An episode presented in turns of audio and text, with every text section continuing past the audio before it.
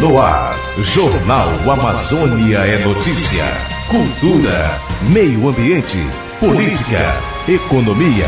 O que acontece na Amazônia, você fica sabendo no Amazônia é Notícia. O jornal com o ponto de vista amazônida. Os destaques de hoje.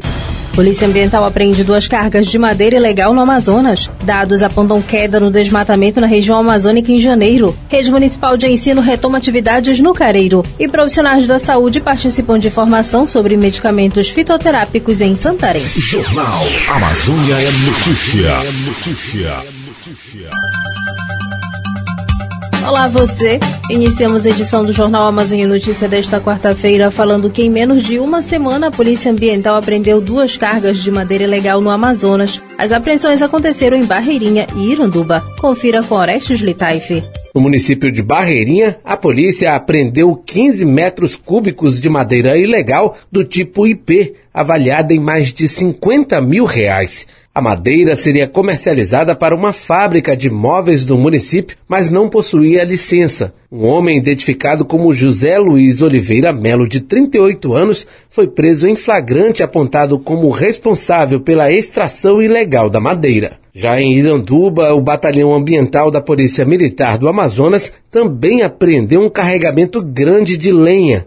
A madeira estava sendo transportada em um caminhão sem documentação necessária, o que configura crime ambiental, como explica o tenente Eno Souza, que é do Batalhão Ambiental do Amazonas. A gente verifica logo imediato a questão da documentação do veículo, a licença da madeira e ela precisa do DOF para funcionar, para transportar, para depositar, para essa madeira ficar para qualquer tipo de manejo dessa madeira precisa do DOF. Durante a abordagem, o motorista do caminhão que não teve o nome revelado apresentou o documento que estava sem validade segundo a polícia. Foram apreendidos o veículo e toda a carga, cerca de 20 metros cúbicos de madeira ilegal, avaliada em mais de 100 mil reais. Além da carga, os agentes ambientais também apreenderam madeira em uma fábrica clandestina de móveis. Segundo o tenente do Batalhão Ambiental, a população tem denunciado a exploração ilegal de madeira no Amazonas. Não posso deixar de, de, frisar, obrigado pela confiança ao Batalhão de Policiamento Ambiental, que é a população que vem ajudando com essas denúncias pelo nosso linha direta, que é o 98842 1547. As apreensões feitas pelo Batalhão Ambiental podem indicar um avanço na exploração ilegal de madeira na região amazônica. Na divisa dos estados do Amazonas e Pará, uma organização da sociedade civil denunciou ao Ministério Público Federal a retomada da exploração ilegal da floresta no rio Mamuru, onde no ano passado os agentes do Ibama fizeram a maior apreensão de madeira da história. Segundo a denúncia, a atividade ilegal tem ganhado força após a subida das águas na bacia amazônica. Da Rádio Rio Mar de Manaus, Orestes Litaife para a Rede de Notícias da Amazônia. E dados do Amazon apontaram queda de 60% no desmatamento na região amazônica em janeiro. O Pará é o terceiro estado que mais registrou devastação, ficando atrás apenas de Roraima e Mato Grosso. Os detalhes com Lies de Costa. Dados do Instituto do Homem e Meio Ambiente da Amazônia Amazon apontam que em janeiro deste ano a floresta amazônica registrou uma redução de 60% no desmatamento na região, quando comparado ao mesmo período no ano anterior. Conforme dados do monitoramento por imagem de satélite do Amazon, a derrubada passou de 198 quilômetros quadrados em janeiro de 2023 para 79 quilômetros quadrados em 2024. Entre os estados que tiveram a maior devastação em janeiro, o Pará aparece em terceiro lugar com 18% do desmatamento, ficando atrás apenas de Mato Grosso com 24 e Roraima que liderou a lista com 40% da derrubada. Larissa Morim, pesquisadora do Amazon, explica que a liderança de Roraima em janeiro provavelmente ocorreu pelo fato do regime de chuvas no estado funcionar de forma inversa aos outros oito estados que compõem a região. Normalmente, os três maiores estados da Amazônia Legal são os que ocupam o topo do ranking do desmatamento. São eles Amazonas, Pará e Mato Grosso. Porém, no mês de janeiro de 2004, o estado de Roraima ocupou o topo do ranking do desmatamento. Ele concentrou 40% de todo o desmatamento detectado na região. Uma possível explicação para isso é o fato do regime de chuvas nesse estado ocorrer de forma inversa aos outros oito estados da Amazônia Legal. Enquanto os outros estados estão passando por um período mais chuvoso e que também apresentam maior interferência de nuvens no monitoramento por imagens de satélite, o estado de Roraima ele está passando por um período mais seco, que favorece tanto a prática do desmatamento quanto a detecção do desmatamento por meio das imagens de satélite. Ainda segundo a pesquisadora, devido ao período chuvoso, a tendência é que o desmatamento na região continue em queda.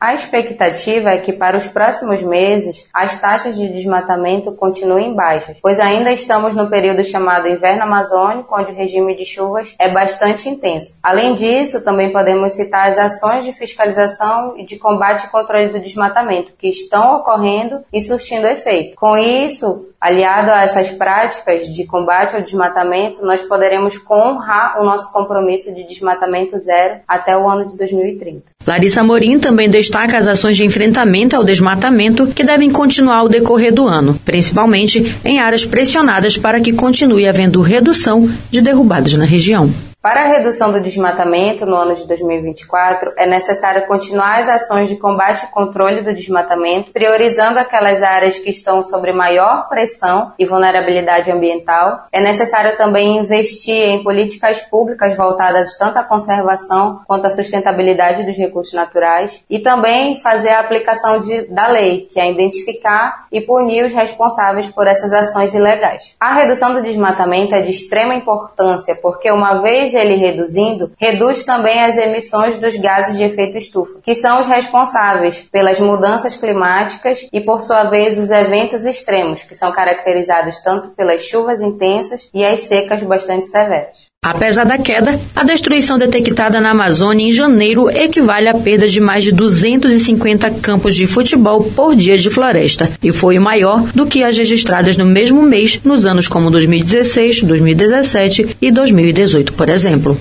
De Santarém, no Pará, Liege Costa para a Rede de Notícias da Amazônia.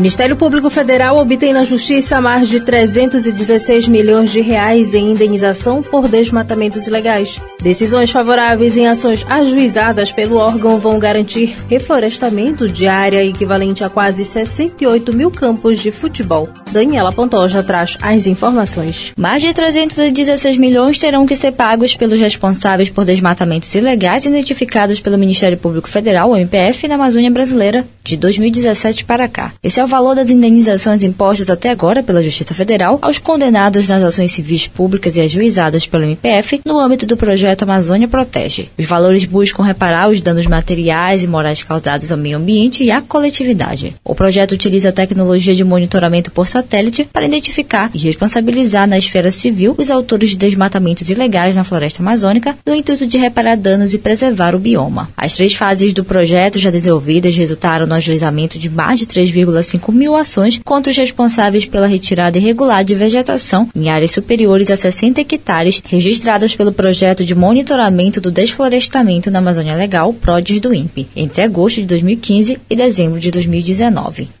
Desse total, 656 processos já tiveram sentença favorável ao MPF e 732 réus foram condenados em primeira instância a pagar indenizações, além de reparar os danos causados pela remoção ilegal de floresta. Mais de 73 mil hectares de mata deverão ser reflorestados, o que equivale a quase 68 mil campos de futebol. No âmbito do projeto, a Justiça também deu decisões favoráveis a 138 processos com réus incertos, quando não foi possível identificar na, na fase pré-processual a pessoa responsável pelo desmatamento. Nesses casos, o MPF ajuiza a ação com o objetivo de embargar as áreas desmatadas ilegalmente, a impedir a grilagem e evitar regularização fundiária. Os resultados alcançados são bastante positivos, com uma quantidade significativa de sentenças condenatórias, o que contribui para reduzir a sensação de impunidade e o desmatamento irregular na Amazônia, avalia o coordenador do projeto, o procurador da República Daniel Azeredo. Segundo o coordenador do projeto, várias áreas já estão em processo de recuperação, mesmo com a ação judicial ainda não julgada em definitivo. Das ações já julgadas, com decisão favorável, favorável aos pedidos do MPF, 66 estão em fase de cumprimento de sentença. Além disso, o Ministério Público apresentou recurso em 628 processos. A caminho de sua quarta fase, a iniciativa já envolveu, desde 2017, 39 procuradores da República com atuação na Amazônia Legal, além de 212 servidores e estagiários. Com base em laudos periciais produzidos a partir da análise de imagens de satélite e do cruzamento das informações com bancos de dados públicos, as ações propostas pelo MPF cobram indenização pelos danos causados e reparação das áreas desmatadas em todos os nove estados da Amazônia Legal, o Acre, Amapá, Amazonas, Maranhão, Mato Grosso, Pará, Rondônia, Roraima e Tocantins. Com informações do Ministério Público Federal no Pará, Daniela Pantoja para a Rede de Notícias da Amazônia.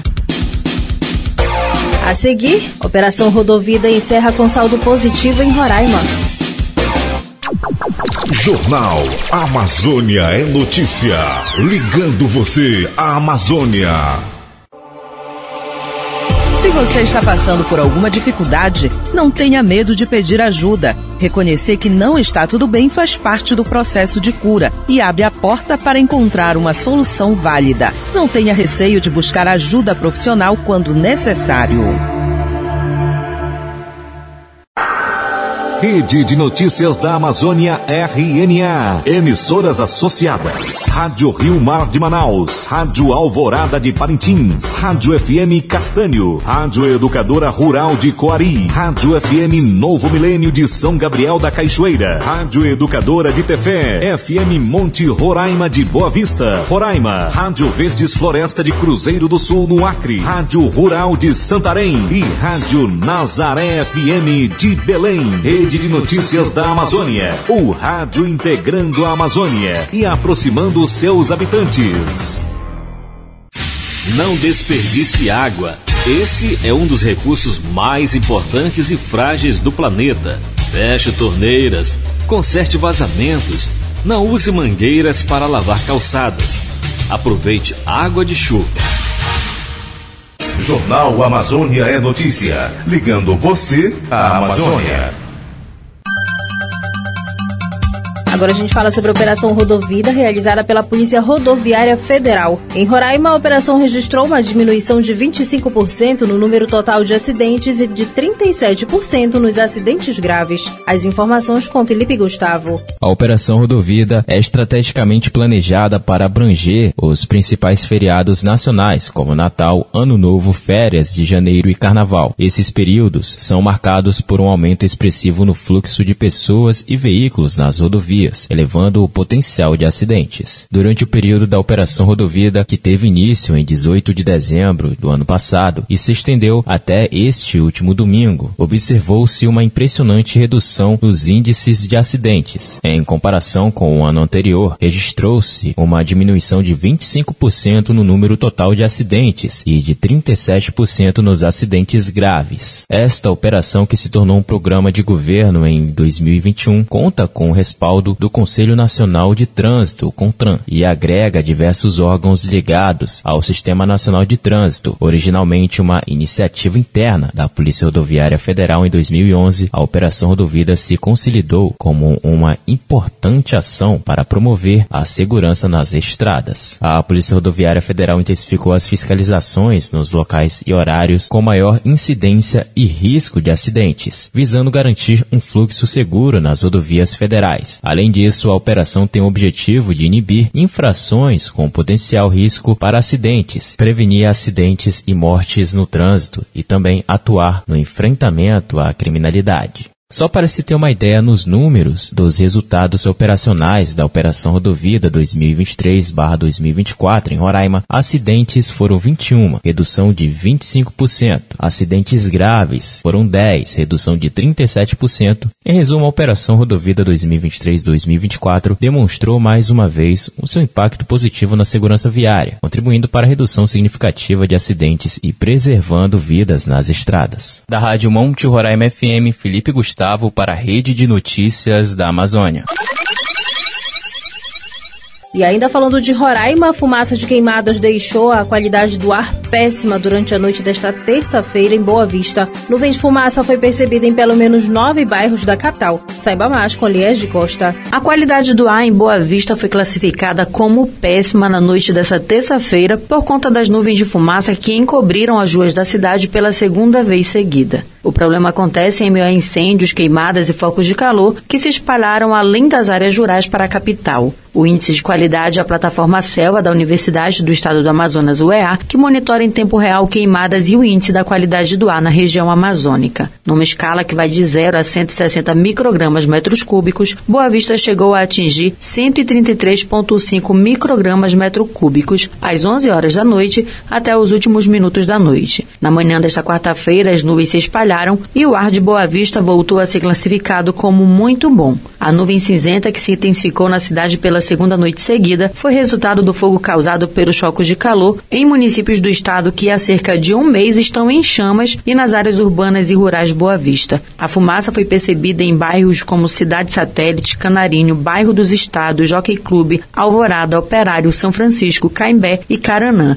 De acordo com os dados do Programa de Queimadas do Instituto Nacional de Pesquisas Espaciais, o INPE, dos 15 municípios do Brasil com mais focos de queimadas, 14 são de Roraima. Mocajaí está em primeiro lugar com 188 focos, seguido por Iracema com 72, Caracaraí com 67, Amajari com 55 e Alto Alegre com 48. O dado é desta quarta-feira.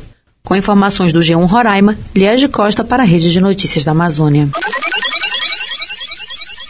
Rede Municipal de Ensino retoma atividades no Careiro. O calendário foi elaborado de acordo com a realidade de cada região. Acompanhe com Anderleia Oliveira. A rede municipal de ensino está retornando esta semana às suas atividades de acordo com a realidade de cada região. As peculiaridades de cada escola têm sido observadas de acordo com sua localização pela equipe pedagógica que preparou um calendário de atividades de forma que os alunos não sejam prejudicados. A secretária municipal de educação do Careiro, Mara Alves de Lima, explica que a zona rural, neste momento, vem enfrentando dificuldades e a equipe está atenta às estratégias para o cumprimento dos dias letivos. Quanto à zona rural, nós sabemos aí o quanto a seca prejudicou, né? Tem essa questão do capim, essas dificuldades. Toda essa a equipe da CEMED já teve esses momentos com gestores, na qual eles saem de lá descentralizando todas as ações com a comunidade escolar que vão estar tá aí fazendo os encaminhamentos desse retorno, volta às aulas 2024, né? Nenhum aluno vai ser prejudicado, a nossa equipe tem um potencial, tem conhecimento e todo esse estudo de demandas para que esse calendário ele seja programado aí para que o ano escolar seja de muito sucesso. A presidente do Conselho Municipal de Educação, Aparecida Vieira, informa que a instituição aprovou o calendário e segue acompanhando as atividades. Ela explica que cada etapa de ensino tem uma realidade diferenciada. O calendário foi aprovado, né? Devido à estiagem, também tivemos problemas, né? Agora, a secretaria, junto com o conselho, está trabalhando, está desenvolvendo né, esse calendário. Então, é toda uma preparação, todo o um acolhimento para essas crianças, principalmente quando se trata da educação infantil. E a gente vem falar do público de creche, de, de pré-escola. A rede municipal atende educação educação infantil, ensino fundamental 1 e 2 e ensino de jovens e adultos. Da Rádio Castanho FM no Careiro Amazonas, Anderleia Oliveira, para a Rede de Notícias da Amazônia. Em instantes você confere as últimas informações do Jornal Amazônia é Notícia. Jornal Amazônia é notícia. A Amazônia, próxima a seus habitantes. Consuma alimentos típicos da sua região. Quando damos preferência aos alimentos produzidos na nossa região, aumentamos as oportunidades de segurança alimentar, diminuímos os gastos com energia com o combustível utilizado para transportar os alimentos de um lugar para o outro. Rede de Notícias da Amazônia. Instrumento de informação humana e cristã e de valorização das culturas e povos originários da Amazônia. Utilize restos orgânicos, como cascas de frutas, legumes e folhas, para adubar as plantas, pois além de enriquecer o solo, você reduz o lixo que será recolhido. Jornal Amazônia é Notícia. Profissionais da saúde da atenção primária participam de formação sobre o uso de medicamentos fitoterápicos em Santarém. A utilização desse protocolo clínico e diretriz terapêutica busca garantir acesso seguro e uso racional da fitoterapia à base de passiflora e ampliar opções terapêuticas no município. A reportagem é de Daniela Pantoja. Profissionais da saúde de atenção primária do município de Santarém, ou seja, que atuam em unidades básicas de saúde, UBSs, Central de Abastecimento Farmacêutico, CAF e farmácias satélites, participaram na tarde desta quarta-feira de uma formação sobre protocolo clínico e diretriz terapêutica, uso da passiflora no tratamento de sintomas de ansiedade e ou insônia. Essa capacitação visa implementar o protocolo no município para tentar diminuir o uso irracional dos medicamentos fitoterápicos para assim ter um acesso seguro, bem como padronizar as tomadas de decisões profissionais no sentido de garantir uma melhor assistência aos serviços de saúde dos usuários, como explica Jaqueline Oliveira, cirurgiã dentista e residente em estratégia de saúde da família da Universidade Federal do Oeste do Pará, a UFOPA. Então essa capacitação ela visa implementar o protocolo no município para tentar diminuir o uso irracional dos medicamentos fitoterápicos né, e ter um acesso seguro, bem como padronizar as tomadas de decisões profissionais, garantindo assim uma melhor assistência, maior qualidade da assistência aos serviços é, de saúde dos usuários. A gente sabe que a fitoterapia há muito tempo ela vem sendo incentivada pela Organização Mundial da Saúde desde 1978, né, durante a Conferência de Alma-Ata. Aqui no Brasil a gente tem algumas políticas públicas públicas específicas para a implementação nessa área voltada para plantas medicinais e medicamentos fitoterápicos, mas só que na região norte ainda tem muita carência. Jaqueline relata ainda que esse protocolo é inovador e com implementação no município pode ser realizada a dispensação do medicamento fitoterápico da passiflora. É um protocolo inovador que a gente está implementando aqui no município para poder realizar a dispensação do medicamento fitoterápico da Passiflora. Então, vai ter um acesso muito mais facilitado para o usuário de saúde e também um acesso seguro e uso racional, porque esse medicamento vai ser distribuído pelos próprios farmacêuticos e profissionais de saúde das unidades básicas de saúde. Raí Silvio, residente farmacêutico do Programa Estratégia de Saúde da Família, da UFOPA, explica como deve funcionar na prática o protocolo clínico de diretriz terapêutico que vem a somar na saúde do município. Esse protocolo clínico de diretriz terapêutico ele vem para somar para o município e dar um valor a mais para o profissional farmacêutico dentro das unidades básicas de saúde. Né? Nesse primeiro momento, a gente vai estar tá fazendo a validação para a implantação desse protocolo para a equipe multiprofissional das unidades básicas de saúde e vamos estar orientando como é que vai acontecer esse fluxo durante a solicitação, prescrição e dispensação da passiflora para os pacientes, né? dando esse papel fundamental para o farmacêutico e ele que vai fazer esse acompanhamento farmacoterapêutico dentro da farmácia satélite. O uso da passiflora no tratamento dos sintomas de ansiedade ou insônia faz parte do Farmafitos, um projeto integrado de ensino, pesquisa e extensão da Universidade Federal do Oeste do Pará, UFOPA, submetido ao Comitê de Ética em Pesquisa. As ações acontecem em parceria com a Arquidiocese de Santarém e a Prefeitura Municipal, através da Secretaria Municipal de Saúde. Para Wilson Sabino, coordenador do projeto, a articulação das parcerias através dos acordos de cooperação são essenciais para a execução da iniciativa no município, a exemplo da capacitação com os profissionais da saúde e demais ações já desenvolvidas por meio do projeto. É importante salientar que esse projeto ele conta com uma grande articulação, vários parceiros é, estão envolvidos nesse processo. Nós temos um acordo de cooperação juntamente com a Arquidiocese de Santarém, temos um acordo de cooperação com a Prefeitura Municipal, através também, claro, da, da Secretaria de, de Saúde. É aonde todo esse trabalho nosso se, se articula. Explicando um pouco mais a questão do projeto, o projeto ele visa algumas dimensões, mas hoje nós estamos aqui num, processo que é processo de capacitação da equipe técnica para que eles possam fazer a prescrição do fitoterápico. A capacitação foi desenvolvida pelos pesquisadores Jaqueline Oliveira, cirurgião dentista e residente em estratégia e saúde da família da UFOPA, Wilson Sabino, orientador da pesquisa e coordenador do projeto Farmafitos, e Raí Silvio, residente farmacêutico em estratégia e saúde da família da UFOPA. De Santarém, no Pará, Daniela Pantoja para a Rede de Notícias da Amazônia. Agora você acompanha o editorial com Ivo Poleto do Fórum Mudanças Climáticas e Justiça Socioambiental. Editorial.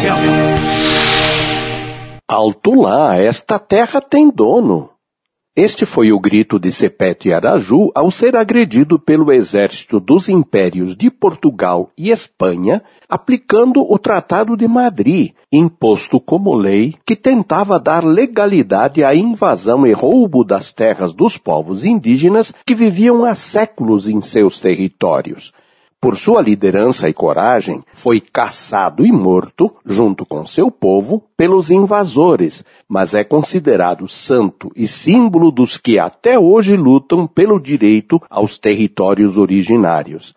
Agora mesmo, no dia 14 deste mês, com inspiração e proteção de São Cepé, reconhecido como nosso grande líder e guerreiro, nós, povo guarani Mbiá, do Rio Grande do Sul, Estamos cansados de viver nas margens de nossas terras originárias, dentro de áreas degradadas ou em acampamentos de beira de estradas. Em função disso, decidimos retomar um pequeno pedaço do nosso grande território ancestral, o qual chamamos de Tecuá Nhangatu, localizado no município de Viamão, no Rio Grande do Sul. Ao decidir dar esse passo, os Guarani conhecem seus direitos ao território, na verdade já reconhecido, mas nunca demarcado, e têm consciência da injustiça de serem forçados a sobreviver em lonas sem garantia de seus direitos fundamentais. Por isso, a retomada é mais um grito em favor da retomada imediata dos procedimentos que a Constituição define para que o povo guarani Mbiá volte a viver em seu território. Como este, há outros povos com igual direito ao seu território e com direito de não ter mais paciência para esperar que as autoridades responsáveis façam o que devem fazer para reconhecer e garantir seus direitos originários. Cabe-nos reforçar seu grito como Fórum Mudanças Climáticas e Justiça Socioambiental. Sabemos que os povos indígenas são nossos mestres no cuidado amoroso à Mãe Terra e exigimos por isso que os territórios de todos os povos sejam reconhecidos, dando fim à vergonhosa demora de cinco séculos, demora que só favoreceu até hoje os invasores, ladrões e destruidores da vida da terra e dos povos. Seria muito bom se toda a humanidade se relacionasse com a Terra, vivendo em territórios cuidados com amor.